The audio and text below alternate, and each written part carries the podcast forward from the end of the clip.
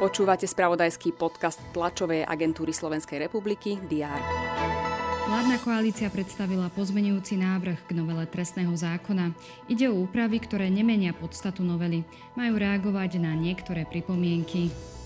Ekonomika eurozóny aj celej Európskej únie zaznamenala v poslednom štvrť roku minulého roka v medzikvartálnom porovnaní stagnáciu. Aj tieto novinky priniesol včerajšok. Všetky dôležité aktuality prinesie TASR aj v stredu 31. januára. Vitajte pri diári. Prezidentka Zuzana Čaputová pokračuje v oficiálnej návšteve Kanady. Poslanci Národnej rady začnú ďalšiu riadnu schôdzu.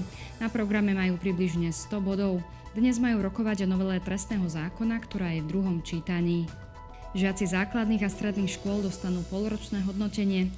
Hodnotenie za prvý pol rok školského roka si prevezme vyše 500 tisíc žiakov základných škôl a vyše 200 tisíc žiakov stredných škôl. Ministerka zdravotníctva Zuzana Dolinková priblíži aktuálnu situáciu v súvislosti s výstavbou novej univerzitnej nemocnice v Martine.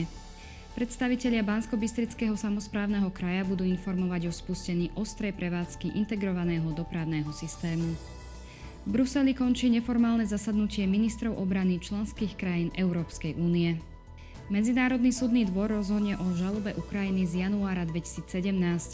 Obvinila v nej Rusko z financovania terorizmu a rasovej diskriminácie v Donbase a na Kryme.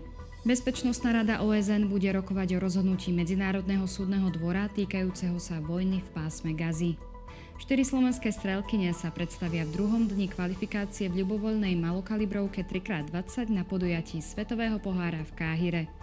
Dnes bude na Slovensku postupne oblačno, teploty klesnú na 3 až 8 stupňov. Ďalšie dôležité aktuality nájdete v spravodajstve TSR a na portáli teraz.sk. Želám vám príjemný deň.